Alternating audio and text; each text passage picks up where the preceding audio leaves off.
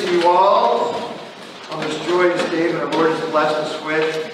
Thank you for being here and for joining us on this third Sunday of Great Holy Lent as we celebrate the veneration of the Holy Cross. And for those of you joining us on our online stream this morning, we thank you for being with us as well. So there's the story of this man who bought this, bought this house. And this house was really run down. But he thought, oh, you know, he thought, I'm going to buy this house, I'm going to fix it up, I'm going to sell it, I'll make a profit, I'm going to buy this house. This man buys this house. So after, after the closing, right, the person who made the close on the house said, this is a very special, this is a very special house. It's very, very, very special, and only one key is going to be able to open it. I'm going to give you that key. Don't lose it. It's irreplaceable. I'm going to give you that key because only this key is going to open the door to this house. And you're going to be surprised what you're going to find when you open the door to this house. so the man goes to the house. And this house really needed a lot of work, right? It didn't like look like anything special. He puts the key into the lock, he opens the door, and what does he find in the house? Riches beyond imagination, my brothers and sisters in Christ. Riches beyond imagination. And this man was beside himself. He's like, oh my gosh, look at all these riches. And he lived on those riches the rest of his life. Glory be to God. So why do I share this with you this morning as we celebrate this feast day, uh, this, this third Sunday of Great Lent, as we celebrate the beautiful feast of the veneration of the Holy Cross? Because in a way, the cross is like the house. Remember, 2,000 years ago, the cross was just two pieces of wood put together. Didn't look like much of anything. In fact, the cross was an instrument of shame. Anyone crucified on the cross, it was a shameful, humiliating thing to experience. And yet, what do we say at the end of every liturgy? Before we leave the church, when we invoke the intercessions of all the saints, what do we say? Through the power of the precious and life-giving cross. Yes, cross. That's exactly right. Through the power of the precious and life-giving cross. How does the cross have power? How does the cross have power in my life and in your life? And what is the key to unlock that power that we may live the riches that come with the cross that are beyond imagination and that can be with us for life? So I just want to share some brief thoughts with you today as we have the procession after liturgy. But I want to share with you some thoughts about what is the key that we use to unlock the power of the cross? And power, so the cross and have power in my life and in yours. You know what that key is? One word, very difficult, don't forget it. I want you to remember this. The key is humility. The key is humility. Humility is the key that unlocks the power to the cross and what gives the cross us life through the cross. Why? Because our Lord and Savior Jesus Christ, think about this.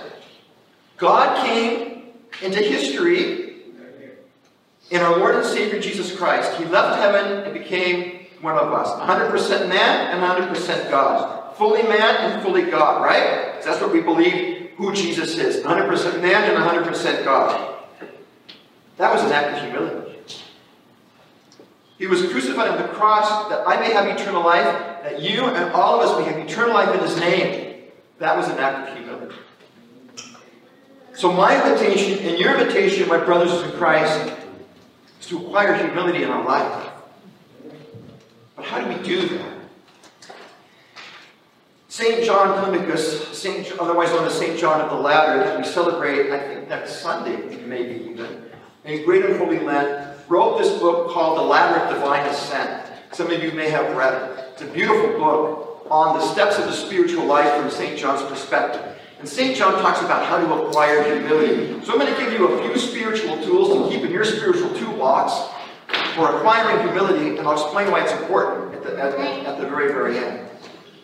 So St. John of the Ladder says there are so many ways you can acquire humility.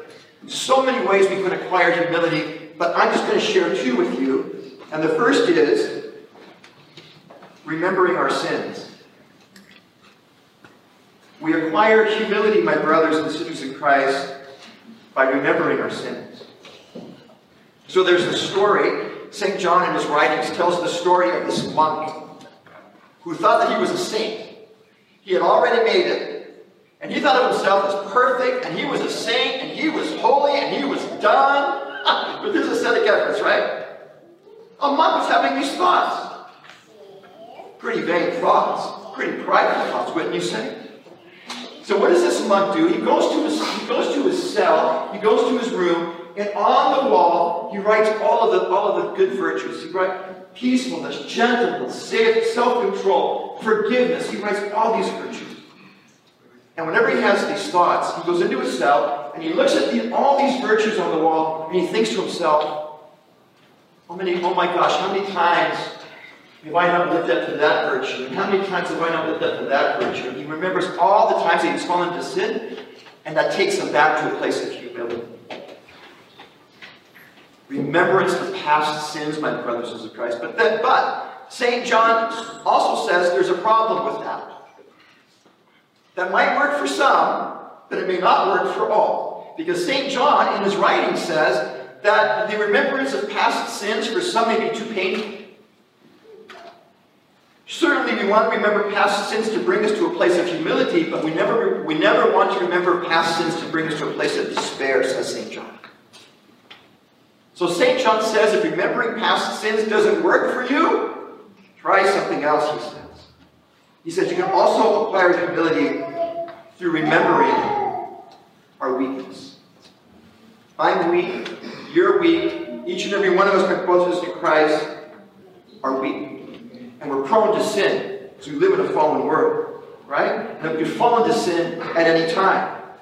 And that's why our church fathers emphasize the ascetic efforts of prayer, of fasting, right, during Great Lent, keeping vigils, because these things are important aids to our humility, right? Because they reveal to us our weaknesses, the weaknesses of our flesh, and just how weak we are.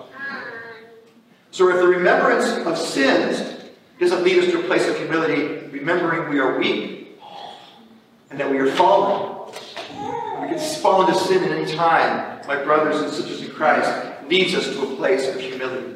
And St. John lists so many other ways that we could acquire humility. We just don't have time to review them all. I would just I thought I would just give you two. So why is this important? And here's the practical part of all this.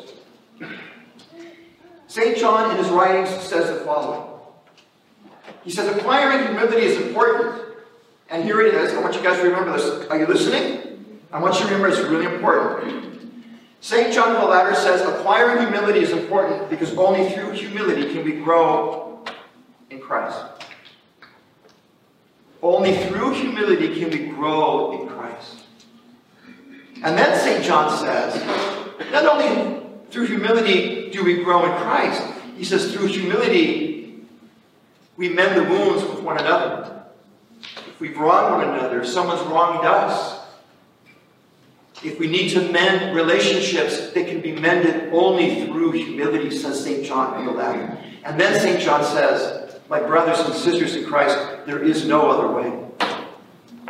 There is no, no other way.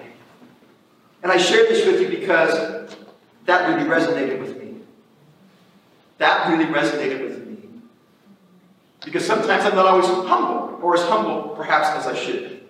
Perhaps you've had similar experiences in your life. But look at this. Developing a relationship with Christ, this, this, this vertical relationship through humility, and the developing a relationship, to, to having relationships with one another or mending relationships with one another, that horizontal kind of aspect, what does it form? It forms a cross. Right? And sometimes with brothers and sisters in Christ, the cross is heavy. But God is always there carrying it with us because he loves us and he will never forsake us. So as we're going around the church today with a procession of the Holy Cross, midway through Great Lent, our church is inviting us to a special place. You know where that place is? Our church is inviting us to sit at the cross with Christ. Sit at the cross with Christ. Contemplate how much humility do I have in my life, Father Dean? How do I, Father Dean, need to grow in my humility? Do you need to grow in yours? And that comes through sitting at the cross with our Lord and Savior, who gave us the ultimate expression of humility, and that is his crucifixion on the cross. To mend our relationship with him and with one another, because as St. John Climacus says, my brothers and sisters in Christ, there is no, there is no other. So I leave you with this thought. Remember the house? Remember, remember the beautiful, all the beautiful riches that were in the house? And this man received the riches with joy, and he lived on those riches for the rest of his life? Remember that? We said when we started sharing thoughts this morning?